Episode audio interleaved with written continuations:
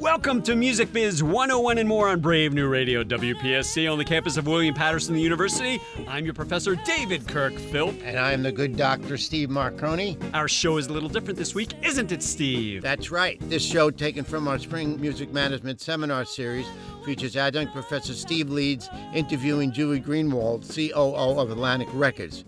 We'll hear them talk about her status as a successful woman in the male dominated industry, her management style, and more, but we don't want to give it all away. Listen hard because there's some great stuff here. Don't you agree, my co host with the Mo host? Whatever you say. Be sure to go to musicbiz101wp.com to sign up for our newsletter, read about current events in the music industry, and learn more about our podcast. Yes, our podcast is available on Stitcher Radio. You can download Stitcher for free on your iOS or Android device. Stick around and listen to this insightful interview. Then come back next week at 8 p.m.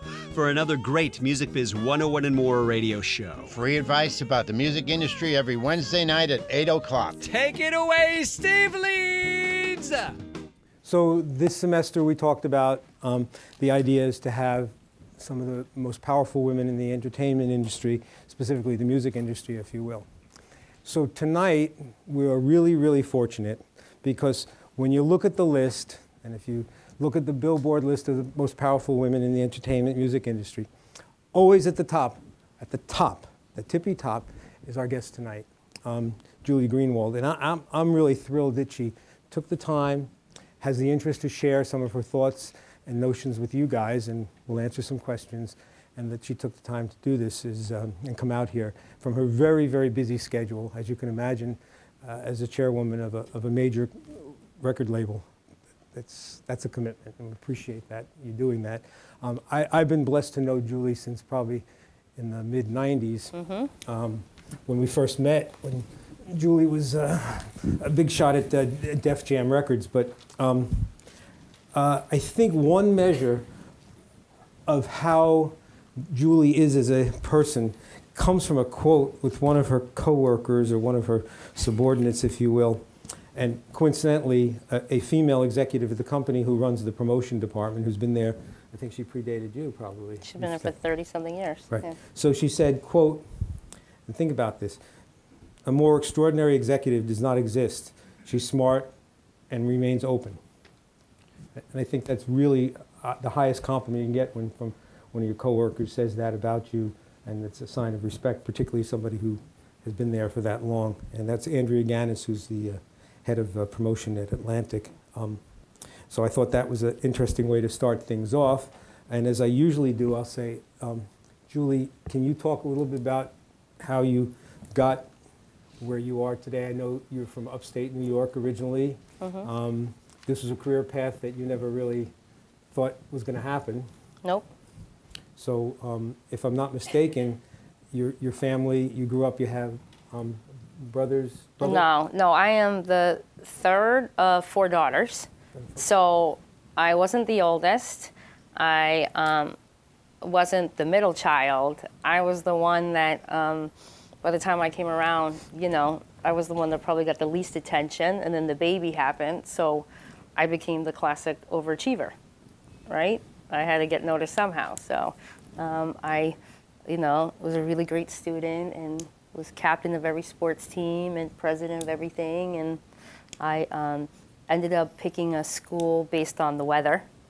Um, I um, didn't like cold weather, so um, you know my parents were generous enough to say you could pick whatever um, university you wanted to go to, and um, I chose Tulane, so I could go be in the South, have great weather and a great city, and it was a fantastic four years because New Orleans is unbelievable. And um, I was both poli sci and English major, and um, I did a lot of volunteer work. Um, soup kitchens, um, shelters. I worked on campaigns. Um, I worked. I interned for Senator John Breaux. I thought my future was I was going to be a lobbyist. I wanted to end up in D.C. Um, and so I figured I'd go to law school at some point, and um, I read about a program that just started called Teach for America.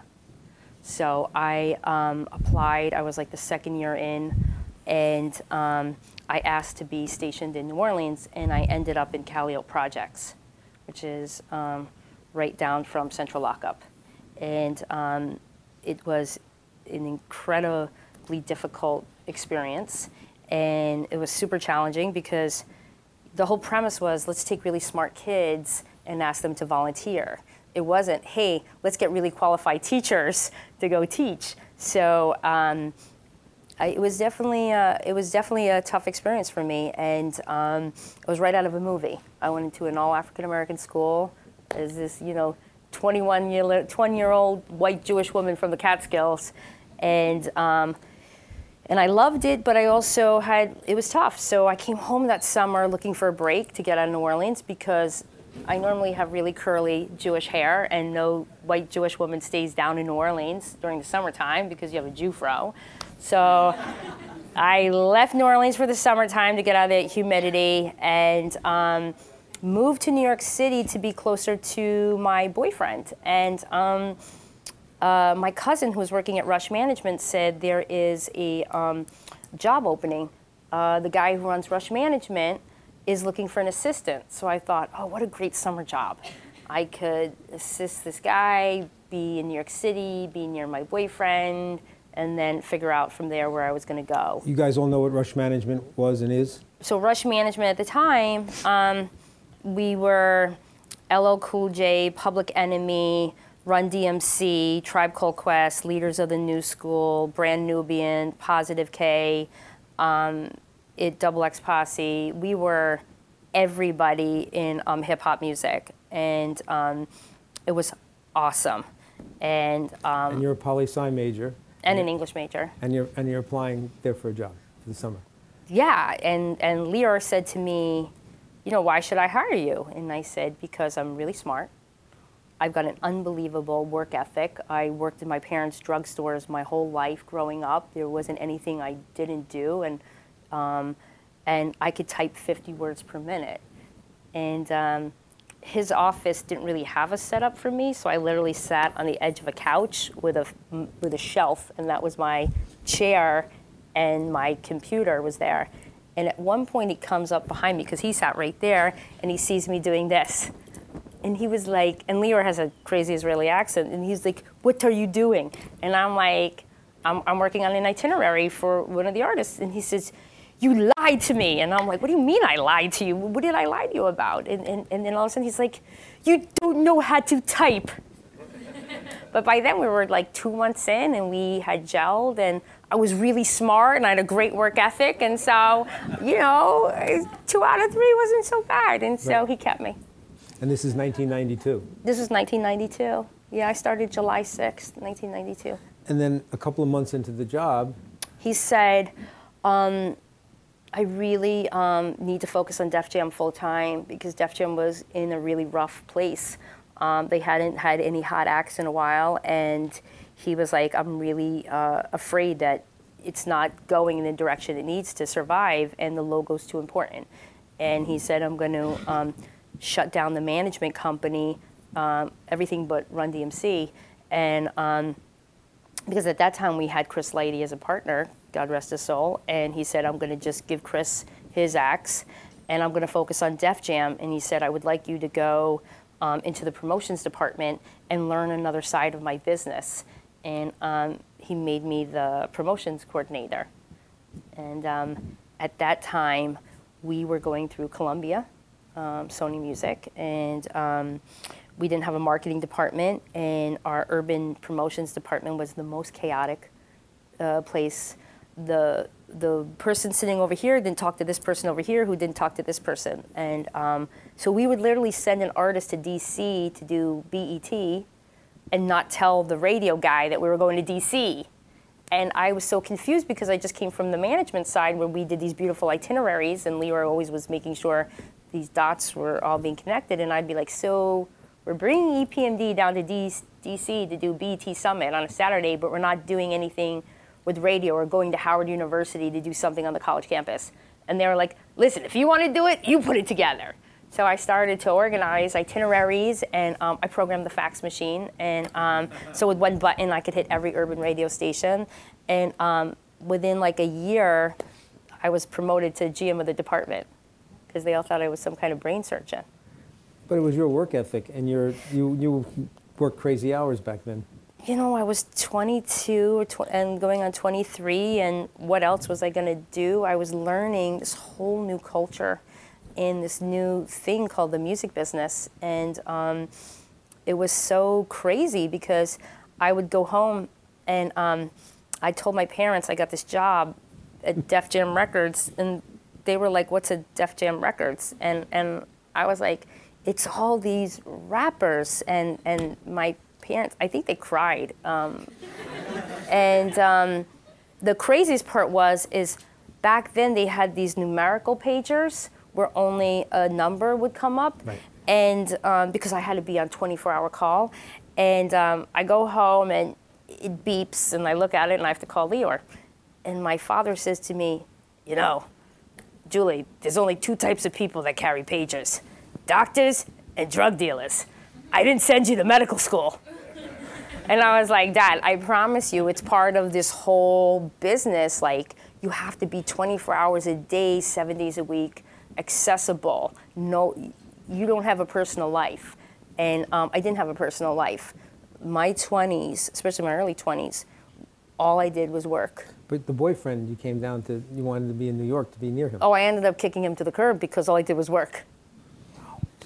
Um, and I also just immersed myself so much into going to the tunnel, going to the Palladium, going to places that were all hip hop nights, and learning everything I could about just rap music and this whole other culture that I, I had no understanding of. And the only way you could really promote it and um, work in it was to really learn from the inside out. And going to college radio and seeing Babito in action and how to work a DJ and going to a club and watching him work a DJ at a club, which is different than going to a college radio station and working the college DJ, and how you convince somebody why they should play our music. You know, that because that Def Jam logo was cold when I got there. You know, and our job was, you know, to bring it back and to make it hot again. And then um, Def Jam was distributed then by Sony Columbia. Mm-hmm. And then wasn't there a time it was it, you moved over? So what happened was is Lyor sold got Polygram to buy um, the 50% back from Sony, and um, when he left Sony, we lost our marketing department, and um, we just signed this new kid called um, Warren G from the West Coast, and uh, he said, you know, I need someone to start my marketing department. And I was like, well, why don't we hire the guy from Columbia who used to work for us? And he was like, I don't want, I don't want any of them. I don't like the way they, they handled us. And I was like, well, who are we going to hire? And he was like, you're going to do it. And I was like, I don't know anything about marketing. Like at that point, I was like the promo. I was working urban radio. I was working DJs. I was like, I do promotion. I don't know anything about marketing. And uh, he said, you know, go um, go to the West Coast, go meet Warren G, and go figure this thing out. Oh, and we were also an East Coast label too. And I was like, the first project you're putting me on to market is a West Coast rapper. I mean, I was so, you know, and I was so defensive of East Coast rap too, because I just came off of Onyx and um, EPMD and Redman. And uh, he was just like, listen, go learn. And he literally bought me like a one way plane ticket and shipped me to um, LA. And um, the only thing I had read about and learned about from reading the Source magazine was the Slauson Swap Meet. So I, I rented a car and drove myself to the Slauson Swap Meet. And um, surrounding the Slauson Swap Meet were all these um, buildings with these old billboards. You know, everything was these big eight sheets. And I took them the number and I, I called the woman and I said, um, Hi, I'm really interested in, in buying billboards from your company. And, and I gave her the address of all these streets that I wrote down surrounding. And she said to me, Honey, you don't want to buy there. Like, no one buys there. That's our remnant space. Like, uh, let me sell you on like Sunset, you know? And um, I said, no, no, no, I need this. And she like literally for like $10,000 sold me like a million billboards.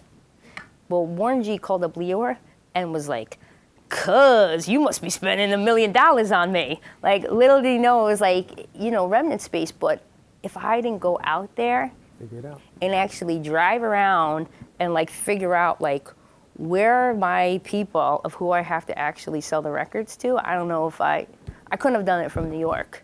It was the most valuable um, lesson I learned, which was who's the demo and how do I get to them? And what's the most efficient way to get to the demo? And it really taught me that, um, you know, got to have a lot of different plays in my playbook.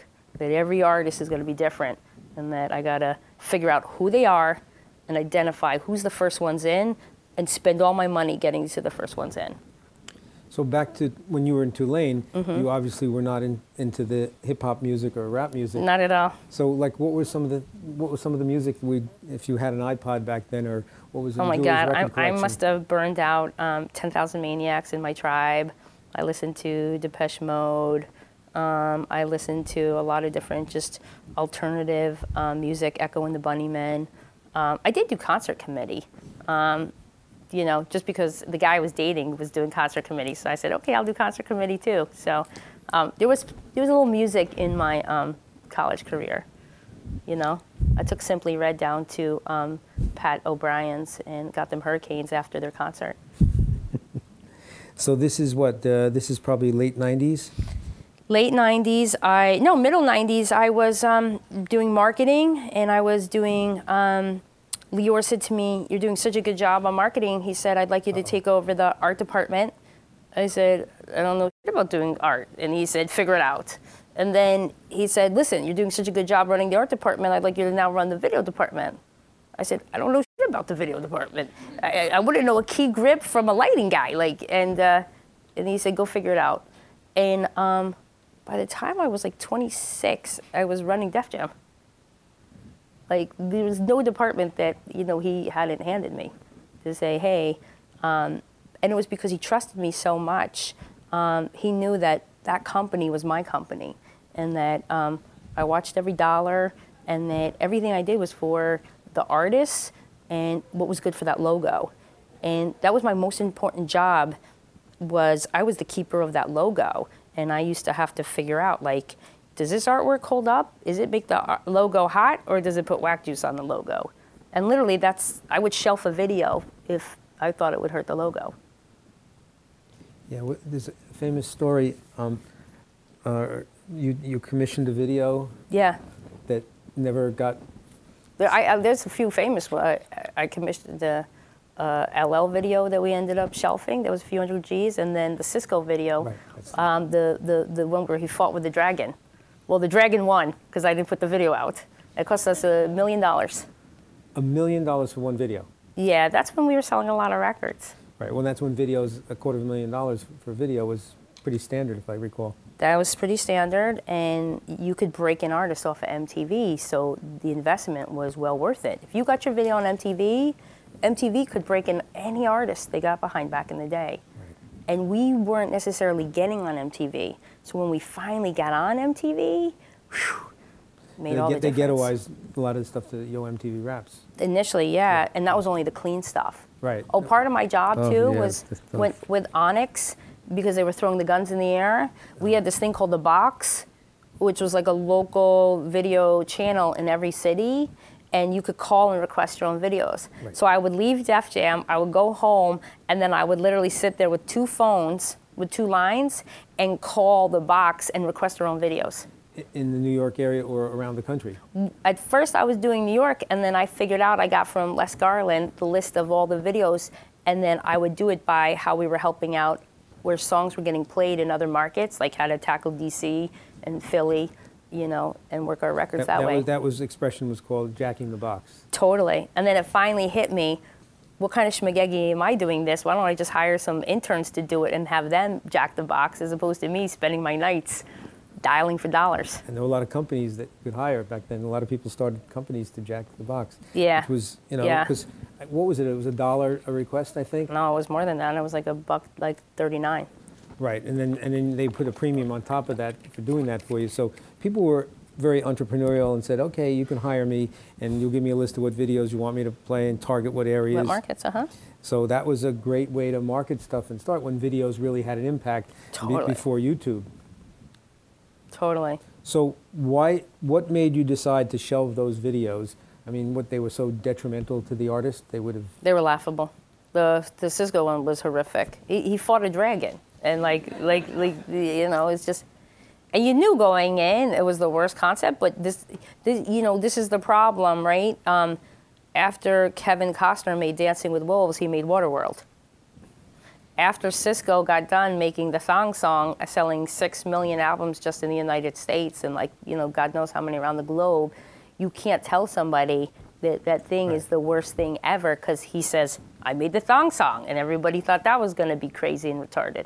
So you know, LL always had up and downs where Mr. Smith was selling this and then it was always, you know, which happens to a lot of artists that they sell a lot and then the next one you know, there's no telling them because they just came off of such a huge success and then the marketing of, of rap music at least initially was very different than the marketing of, of rock music because there was always i remember Lyor talking about you know um, it's like an opening of a movie like the first week for a hip-hop artist is, is like so crucial because if you don't get that huge expanded opening you know? Well, you know, this was the thing. Hip hop music is so based on back then, especially, it was so based on bravado right. and boasting. You were the king of your city. You know, we always said you had to get your backyard and you had to be the biggest and the best, and it was all based on talking good, shit, like I'm the boss, I'm the biggest. And so, movies, the biggest box office. If you're the biggest, you're going to show everybody come Tuesday that you got the most fans, and we put so much pressure on the first week right. number. I think we're responsible for causing that that shenanigans of just putting so much pressure on an opening week. Because then we would show the world. Because remember we're still convincing the world that rap music was mainstream music. And we were still i mean you, you don't understand. I showed up with a guy named jay-z and mtv fought me for god knows how many years to make him a big act. Getting him on the music awards was very challenging. They didn't just say, "Oh yeah, he's Jay Z, put him on." Like the first year I booked him on the show, they made me do it as a combo performance with DMX. It just so happened that DMX didn't show up, so he got his own slot. But, you know, but you know, they didn't look at Jay Z like Eminem. Right. And we were always so mad because we were like, our guy matters more, and they're like, no, this guy's Elvis you guys always felt like you were the second class citizen. We were the second class citizens. Everybody was everybody was getting the benefit of the doubt except the Def Jam artists. You guys had to work extra hard to prove the value of the repertoire. They kept. We had the song um, "Method Man" featuring Mary J. Blige, "You're All I Need," which the New York Times Magazine, I'll never forget, called it the the the love song of the summer. We got all this critical praise for the song, and um, MTV wouldn't play the video. They said it was too dark the song was so big. We even got Puffy to do a remix to try to make it more friendly and less scary for them, and um, and they still wouldn't um, they wouldn't play it. And then their standards and practices drove you crazy because there were things that they didn't tell you, and then you deliver a video and they say, Julie, we can't show this video because X, Y, and Z. Yeah. Yes, so it was you'd always. Have to go back and. It was always. There was always a, seemed to be a double standard for what was yeah. acceptable and not? I mean, I, I tried to convince him that this little guy named DMX was a really big star, and we had this song called "Get at Me, Dog," and um, but they obviously didn't want to play it, and um, they wanted us to change his lyrics. so they said, "We'll play it if you change his lyrics." So I go to the studio, and um, he's, they said he's going to get there around like one, two in the morning. So I said, "Cool, I'll get there, whatever." So I show up at two in the morning to see him, and I said, "X Man, MTV, I think I can really get them on you, but but you're going to need to change your lyrics." And he said, "What?" And I said, I, I need you to change your lyrics, and, and I'm going to be able to get you on MTV, and it's going to help you become really big. And we know you're big in the streets, but we, we want everybody to come to the party. And he looks me in the face and he says, Real dogs sniff blood. I said, What? he said, Real dogs sniff blood. And I'm sitting there and I'm thinking, what is this guy talking about, right? And it hits me that his fans will get to him, he doesn't need to change his lyrics, and that we have to just stay our course. And that, you know, it's not going to get on MTV, but that the real fans of hip hop and his, you know, Darkman X, his poetry, are going to get to him and he's not changing his lyrics for anybody. So the next day I come to work and Leo calls me in his office and he says, Did you get Lee, uh, DMX to flip his lyrics? And I go, real dog sniff blood. And Lyor was like, what? And um, I'll tell you, Um, we released that album probably in like let's say April. Um, we sold a lot of records off that first album. Lyor also came up with the crazy notion that he was so hot and on fire, let's drop another album in December. No one ever put out an album in December. Everybody at physical retail said to us, You can't put out an album in December. We said, Why not? It's the best time to put an album. Kids are going to have uh, Christmas money. It's going to be a stocking stuffer. No, retail won't rack your record. He says, Watch this. And, um, and he said, And because it's only coming out in the third week of December, I don't have to pay that much co op. Because Right. they used to stick us up and make us pay bazillions of dollars to put. We used to have to pay retail bazillions of dollars for the privilege of us putting the records in their record store for them to sell it. It was it was it was such a criminal activity of what used to happen back in the day.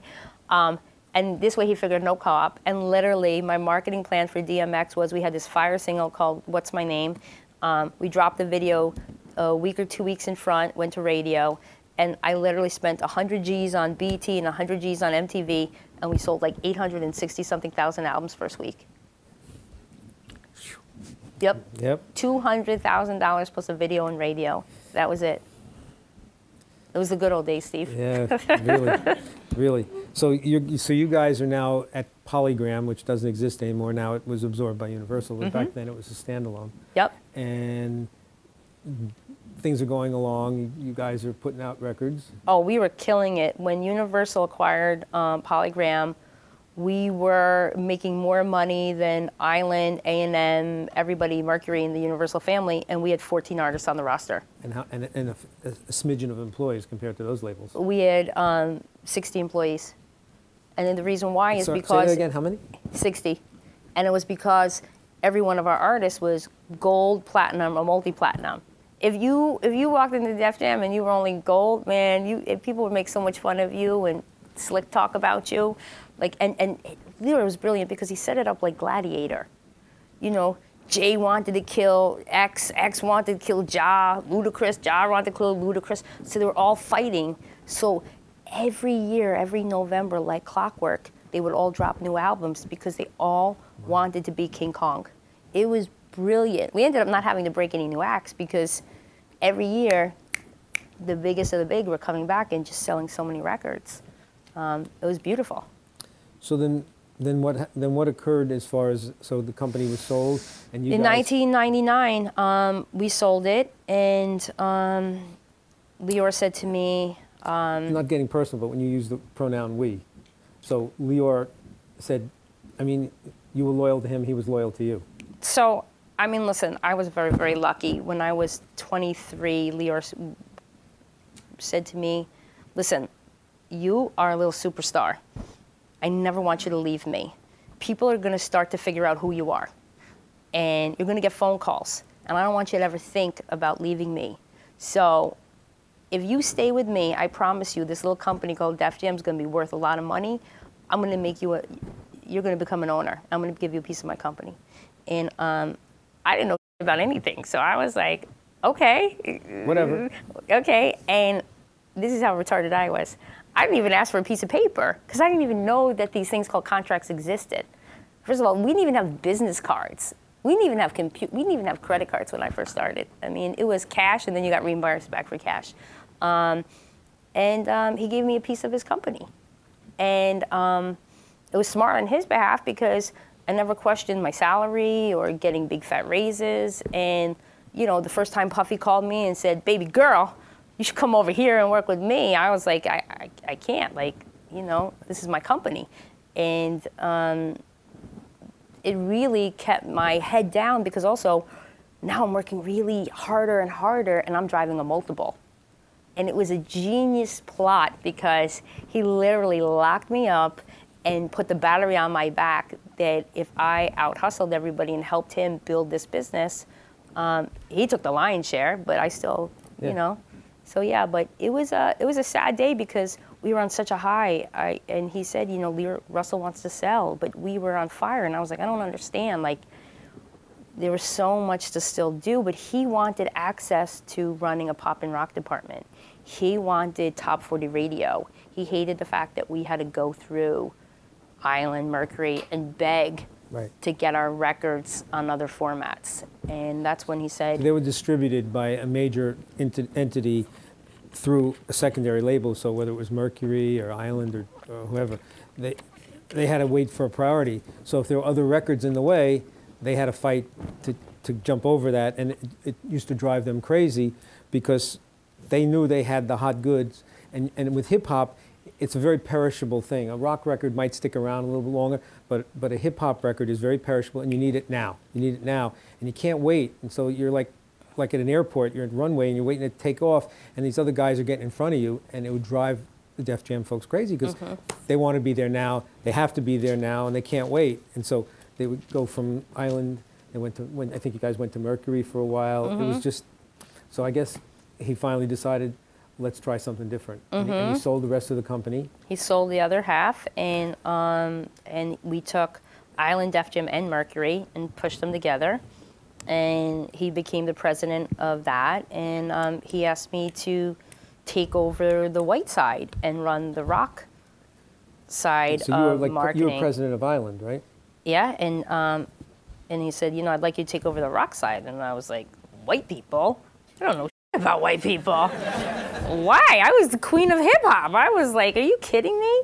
I mean, I was on fire, and uh, I was like, man, and uh, and also just the whole thought of like going on the Warped Tour. Like I was like, ew, you know, like because I went to with this guy I started dating. You know, he started taking me to these little like dirty rock clubs, and I was like, this isn't sexy, you know. And uh, but um, but he Lyor said, listen, this is really important for your growth. You have to grow, and we need. Um, he needed to grow, and he wanted me to grow, and he said, it, it's time.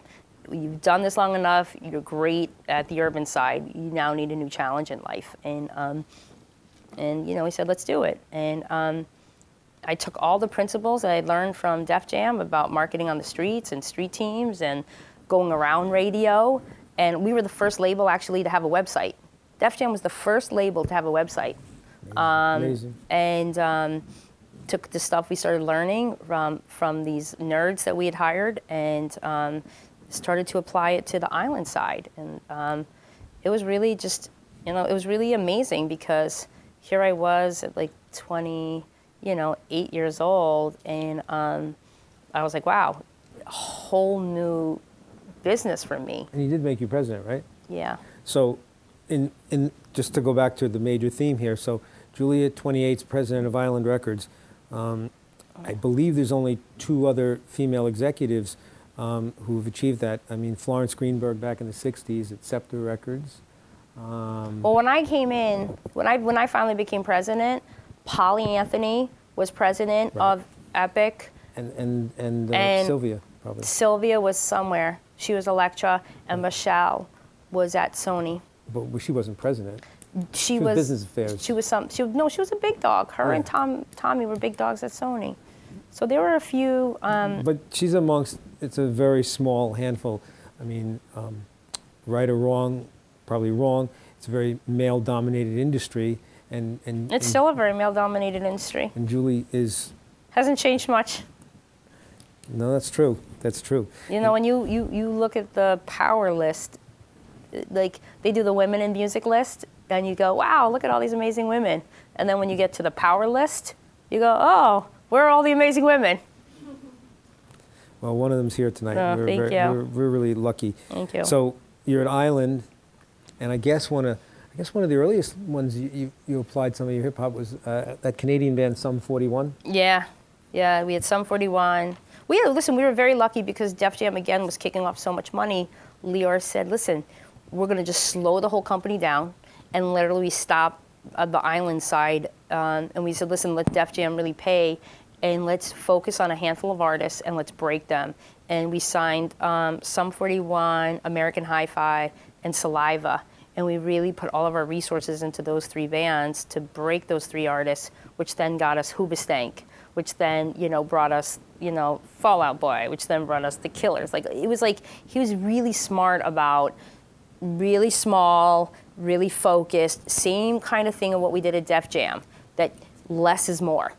And that if we just focus and stay in it, we could develop and break um, some artists on the pop and rock side until we got Mariah Carey came over to us. Um, we were able Bon Jovi. We brought them back. We had this song called "It's My Life." No one wanted. cold- he was no cold one as- wanted to mess with Bon Jovi. They weren't selling tickets. They were big in Europe, and we had this gorgeous, amazing song that took us like nine months to get that song. We, we tortured our head of promo, Ken Lane. I mean, every day for nine months, we talked about one song, and we wouldn't let him off the hook.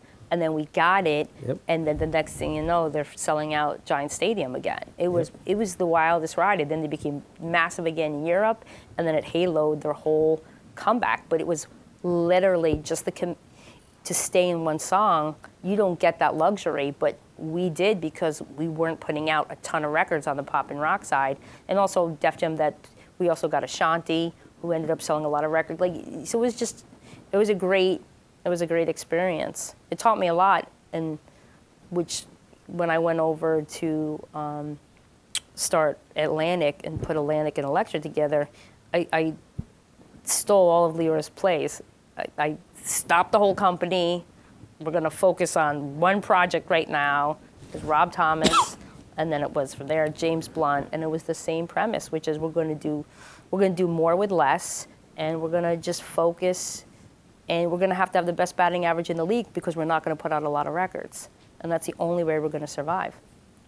So you were running Island for, well, I guess two years maybe it was, and then It was a few years. and then and then Lyor got an, another opportunity. Mm-hmm. Um, he was wooed away by uh, Warner, Warner Music Group. right? And um, I guess he he wanted at that point he was so excited because Island Def Jam was the number one label in the country. Yep. and he was like there's no place else to go. We did it. We showed everybody we're just not hip hop people. We could do pop and rock music. And um, he wanted the big job. He wanted to run a music company a music group. And um, so I'm in the life is too short category. I said it's all about the people I work with. And um, sad as it was to leave all my artists I, you know, left and went with um, Lyor. And um, so he took the corporate job. he took the big corporate job, and me, like a schmagegi, again, I didn't read the paper, um, and I didn't look at who was on the roster. I just followed, and all of a sudden I get there and I say, hey, so who's on Elektra and who's on Atlantic? And it turns out that over the last 10 years, both of those labels had a very challenging time. And they had Missy Elliott left, um, she was there. They had Kid Rock, they had Matchbox 20, they had Staind. Um, it was barren. So um, I tell this to everybody necessity is a mother. We literally had to break acts because we didn't have them. No, there was no urban really, was there? No, there was no urban. When I got there, we had signed um, T.I. and Trey Songz. They had Trick Daddy and Trina when I got there. So um, it was really, uh, we had a lot of work to do. So you're, you know, that's a legacy company. I mean, Ahmet was still, if I'm not mistaken, Ahmet was still there. alive, Mhm. and he's chairman. You know, above all else, and here you are coming in. Mm-hmm. So how did how did the chemistry work there? Because he's, if anything, He old was- school at the time. he was let me tell you he was so hopeful because he was like all he wanted was to see his company return to health and um, he was really supportive and um, literally would i remember i said listen there's this young guy Trey Songz and i went into his office i played him the music and i said he makes great r&b music and literally i got him to write on his letterhead a letter to every different urban program director saying i know r&b music I'm the guy that brought you Ray Charles and you know Aretha and Ruth Brown. This guy has real you know rhythm and blues in his body. Um, oh, I used him. I mean, I made him call Barbara Walters when we were trying to break James Blunt. I, I Ahmet's Rolodex was insane, Of course. and um, he loved music. And um, Probably loved the fact somebody was asking him to help. Yes, I remember Gnarls Barkley. Um, he, the guy used to walk with a cane. He literally went all the way up the steps um, to see Gnarls Barkley the first time they performed at Webster Hall for us in the VIP section. Um, he came out because he was like this. He was so excited that we had cool, exciting stuff. He literally would come to, he would come to every show, and then after show party hang, I'd be like, all right, I'm going home now because I got to go to work tomorrow. And he's like, you're not going out? And I'd be like, it's one in the morning. And Right. like He's nocturnal. 80 years old and he was going strong. You know? Yeah. So in 2004, they made you president of Atlantic Records, and then Mm-hmm. five years later, they gave you another title, right? A chair, chairperson, chairwoman, COO. You know, I, I really don't know the dates of when everything happened, but it was it was it was a few years later, yeah. Yeah. And then, so let's talk about your secret sauce. You're you're going into a brand new company, Mm-hmm. and there's a corporate culture there, albeit they don't have a lot of hits. And there was a horrible culture there. So Both sides were horrible. I ran around the building and I said to everybody, listen, I didn't come here to be Atlantic and I didn't come here to be Elektra. I'm coming here to start the new company. And um, I was also uh, eight months pregnant when I showed up. And, um, and literally, I had to meet with, I don't know, each company had hundreds of people, and we had to downsize and go to a 200 person size company. So I literally had to run around and meet hundreds and hundreds of employees and decide who we wanted to stay and who I had to unfortunately let go of. And a lot of it was all based on just my gut of who wants to be down for the new culture, who looks at the past and says, that sucked. And, you know, and the ones that were like, it's great, I was like, oh my God, I can't have you here. Because if you can't recognize the problem, I don't know how we're going to fix it.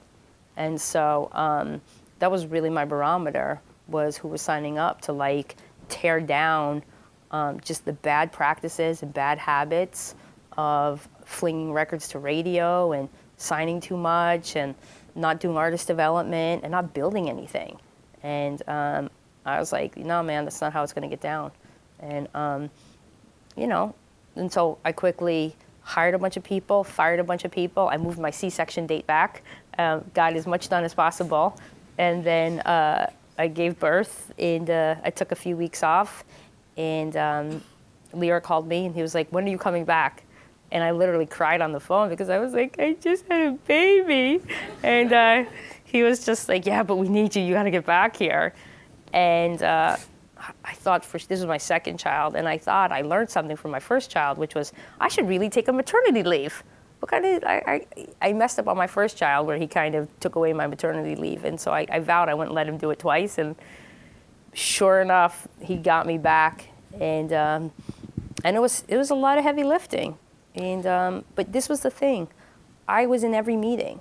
I'm still sitting in every marketing meeting today because I was like, I'm gonna have to teach people the new way, and the only way to teach is to actually be in there, be vulnerable with creative marketing ideas, and lead and and let people know that like there's different ways to do it, and say no, we're gonna do it this way, and we're gonna take our time and do a lot of touring and a lot of street teaming and a lot of digital marketing and a lot of content and you know we came up with this idea of we called it buckets Be- we didn't know how to name content we didn't know how and we had this whole thing where we spent all this money creating buckets of content and and who knew you know this was before youtube right? we were just making it for our websites. We were definitely a content creating company before YouTube happened. So when YouTube did happen, we already were ready. You We were- you, had, you had the content to share. We had content to share, and we were also set up with a video and content department that was already teaching people because handheld cameras, the price had come down so cheaply that literally when we would sign an act, they would get like a care package of, you know, we'd give them, uh, uh, what do you call it? We'd give them an iPod, we'd give them a, you know, a handheld video camera. We give them so much stuff as like our starter kit to like just get them on the road um, and start teaching them from really early, way before um, YouTube. We were already like going, you know. So as a sidebar here, um, so you mentioned when you moved to New York, it was for a boyfriend, and then you got so immersed in work, you pushed him to this side. Yeah. So now you have two kids. Yeah. Somehow you found time to date and find the right guy to get married. you know, people Yes. wonder how do you balance? I mean, you're you're a very successful, aggressive manager and get stuff done at the end of the day. But then there's this other side of you. You're a parent, and you're a wife. Yes. I mean, how does that work? I mean, I'm sure a lot of people here are like going, well, how can you have it all? Be married, have kids, and a successful career. And I got a new dog. Okay. So at any time at 6:30 in the morning, you could see me downtown walking a dog in Tribeca, or when I get home tonight, I'll do the uh, the late night shift of. Um, I have a little Pomeranian that I just got. And I'll um, bet, you, I bet you, I bet you moved at least once or twice since coming to New York. I've moved, and um, I actually just bought a home in um, Brooklyn. I'm gonna thank you. I'm gonna move to Brooklyn in a few years after I renovate this sucker.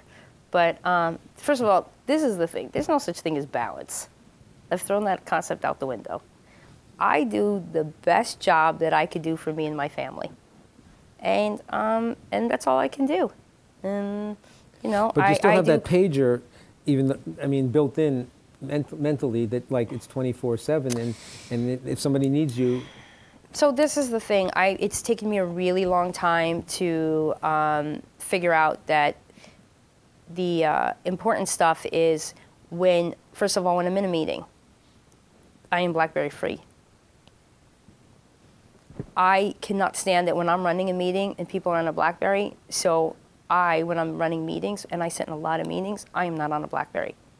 I have learned how to put that sucker to the side and get to the emails and messages when I need to get to them um, because there's nothing worse than when you're sitting there talking to someone and they're on their device. So I don't want to do that to anybody. So, um, especially my children and my husband. So when I'm home and I'm doing, I do Shabbat dinner every week with them.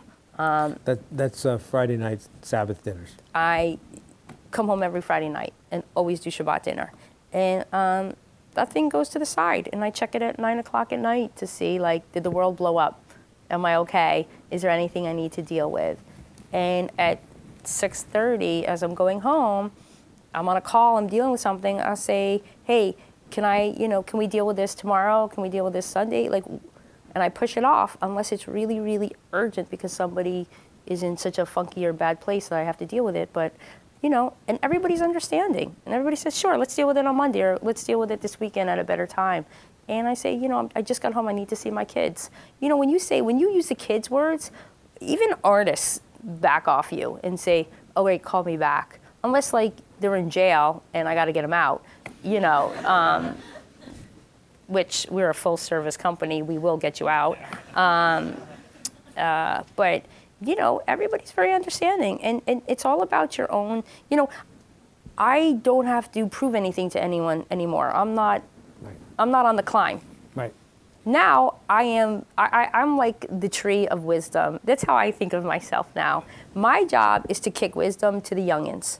My job is to be a great bouncing board and to also be a great Mentor. coach and mentor. And my job is to also just avoid the potholes and have a different point of view because I can see things from being in it in the marketing meetings, but I also have so much experience of um, being able to look at a project from, you know, 30,000 feet up as well because I'm looking at a P&L and I'm looking at it from a financial or from a global perspective of how it's going to impact the company or the corporation, not just what it's going to do for the artist or for our own um, label. And so um, I'm at a different point in my life. And so I can um, go home between the show and quickly go give everyone a hug because the show's at the Bowery Ballroom and I live downtown, and then run back out the door. Because if the artist isn't going on at 10 o'clock at night, I don't necessarily need to um, go out. I can dip in and dip out. So what's more difficult, managing staffs or managing artists' careers? I mean, it's it's it's much harder managing an artist's career. You know, artists are the most interesting people on the planet. That's what makes them artists. And um, there are artists that get it's a business and understand that it's also a job. And unfortunately, there's a lot of things they have to do to have great success. And then there's a lot of artists that just want to be in the studio and create the music and don't want to do the 90 million other things it takes to really, you know, move music and sell music and you know have fans and stay engaged with fans, and um, you know, you find yourself so many times wanting it more than they do, and it's heartbreaking because you're just like you're so talented and the world should hear you and see you, but it's a lot of work. America's so big. To really do America right, you have to tour it and tour it and tour it. Um, and you got to get out of the 12 major markets and you got to go visit all the secondaries and tertiaries. And, um, and then, God willing, you conquer America, the globe is even bigger. Right. And it just takes a lot of wear and tear on the body. And then while you're doing that, you know, not only are you touring, we're asking you to talk to a million different people. You know, there's so many more people to talk to now. You know, it used to just be one radio jock. It's fragmented. It's so there's so many millions of, of uh, you know online people that want you bloggers we need you to talk to fanzines we need you to talk to magazines newspapers college papers And everybody wants. everybody wants to interview you and um, we don't know how we're going to catch the demo is so all over the place now because the internet has music everywhere um, that um, we need you to talk to a lot of people and we also need you to do your socials all the time Right. because fans they want it they want to be fed constantly Yep. and so um, it's it's listen jay-z doesn't do half this shit because he didn't have he, social media wasn't around so he's like it, i'm not doing it Right. right Yep. he doesn't have to. But the youngins, you know, Have Ed to. Sheeran is on his grind. That guy works every day, seven days a week, 365 days a year. He does not take a day off because he stays engaged with his fans. It's a lot of work. And he's touring the globe. And literally, he gets off the plane from China and he has a message for me saying, I need you, 911, call me. And he's like, I just landed in China. And I'm like, listen, we're going for a number one record. You, you need to right now. He's like, I need to go through customs. I'm like, no, no, no, no, no. I need to connect you right now with Kidd Kraddick radio station because you need these spins. You have to get on a syndicated radio. And he's like, I think I'm going to get arrested. I'm like, it's going to be worth it. We're going to get you the number one record. Just stay on the phone. And he got the number one record.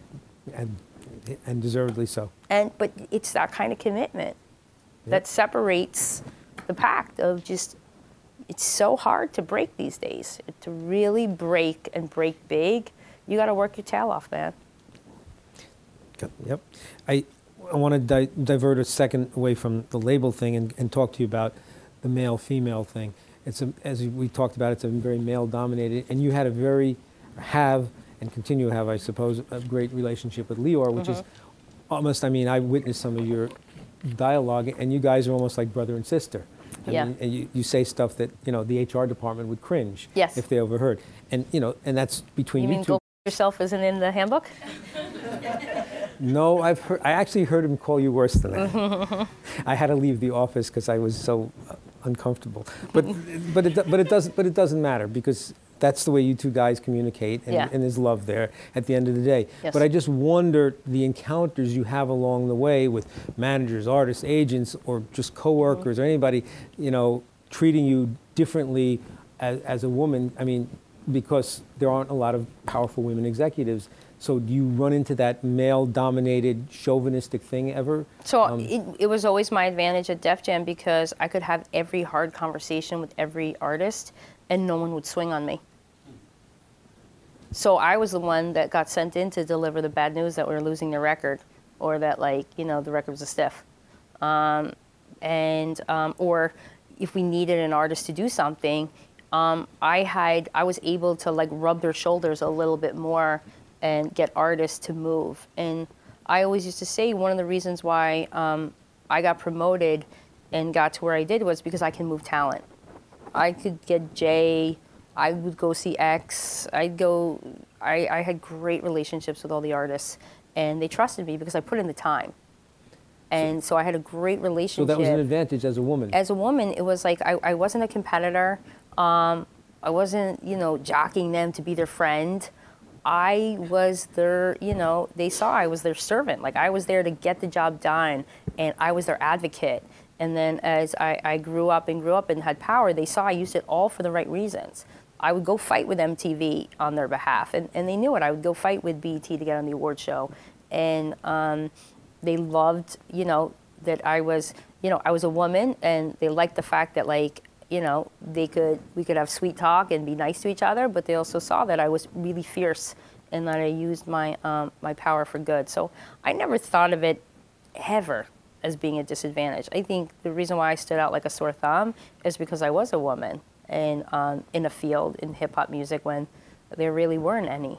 And um, you know, even to this day, it's like I go into the Warner Music Group boardroom, and um, there's no women, and I'm surrounded by a sea of men, and um, you know, I smile and you know, I do my shtick, and I stand out like a sore thumb, which I think I make the best impression because I'm not a suit, I'm not a dude, I'm not one of many. To use Pharrell's word, I am other you know? And so I, I loved it. I, I always relished the fact that um, I was a woman. And then I employ a lot of women. I have a lot of women that work for me. Yeah, you do. Um, a lot of women, and a lot of women in very powerful positions in my company. Um, because, listen, we offer a different perspective. The demographic, the, the biggest demographic of people that buy music are women. Women buy buy more records than, than men do. okay. Um, So we're the demo, Okay. So unless you're a Rush fan. Yeah, I've, I've just learned that recently. It's very peculiar, Rush fans, mm-hmm. hardcore. Mm-hmm. Um, so everybody here is a student, academic. Some some are at a community college, some are at a four-year college. Mm-hmm. You went to Tulane, you know, four years. Yeah. Talk about from your perspective what the college degree. Because I always have people come up to me every so often during a semester and go, "So if I do well in this class, am I going to get a job?"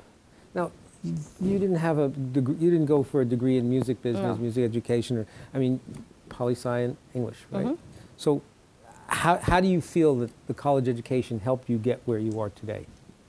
I mean, I think what it did was, it, it, for, for me personally, it just helped me grow up, you know, in, in terms of just um, having that time to go from being 18 to 21 and, and um, just becoming more of an adult and, you know, balancing a checkbook and paying my own rent and stuff like that and being able to be more of a skilled um, person and, you know, getting off my parents' payroll, you know, and, um, but, you know, I, what I learned in college of just my own, you know, communication skills and balancing time and, you know, because you're on your own.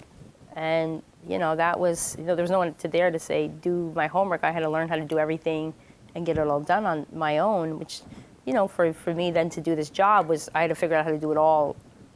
You know, when I first started as Lyor's assistant, I mean, he would just throw tasks at me and just tell me to get him done. And I didn't know so much, and I would have to figure it out. And um, you know, I asked a lot of questions of a lot of people. I, I was very lucky. My mom told me along uh, early on in life, if you have a question, ask it. What's the worst they're going to say to you? No. And um, so at Def Jam, I, I asked so many questions of so many people because I just didn't know how to get a lot of things done. And um, especially also as he was handing me different departments, it, it was just, I was always very um, vulnerable with people. I never pretended to know all the answers.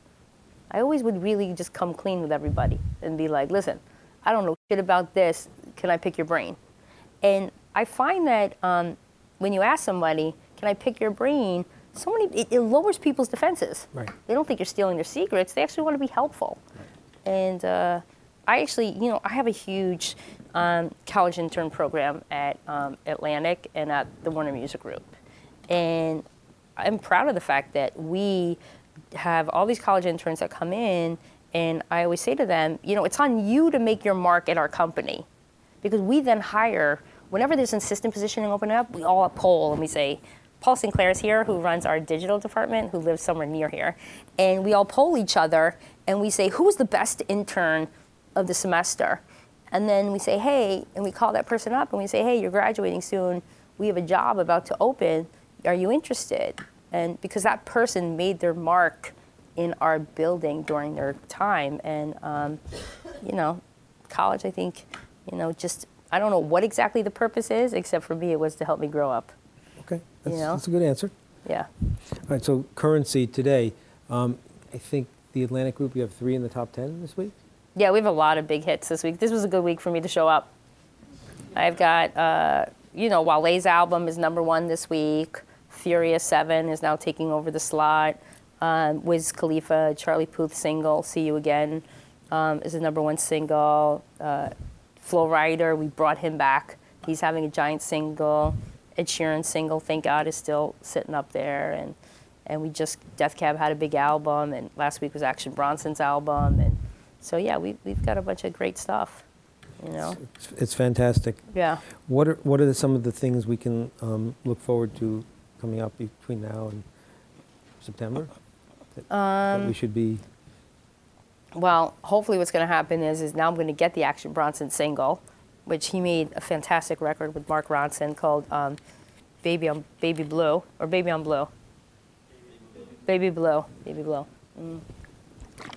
which is freaking awesome record, and it, it's seeing a baby act that's so amazing and so um, interesting that isn't like everything else, and you know, it's I'm gonna work really hard to fight for this guy and try to pop him off and make him a real a real guy with this song. Um, Charlie Puth, who's on the Wiz Khalifa song, the "See You Again" record, I'm gonna try and break him, you know, off of that. Um, what else am I working on? Um, you got Nate.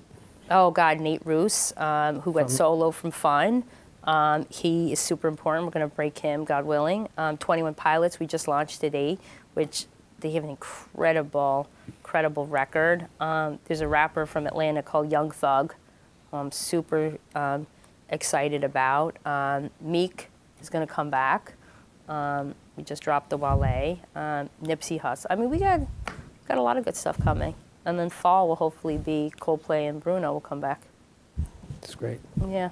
I want to thank Julie for coming. I know she gave up an evening away from her family, and uh, I really appreciate her coming here. So let's give her a Oh, thank you.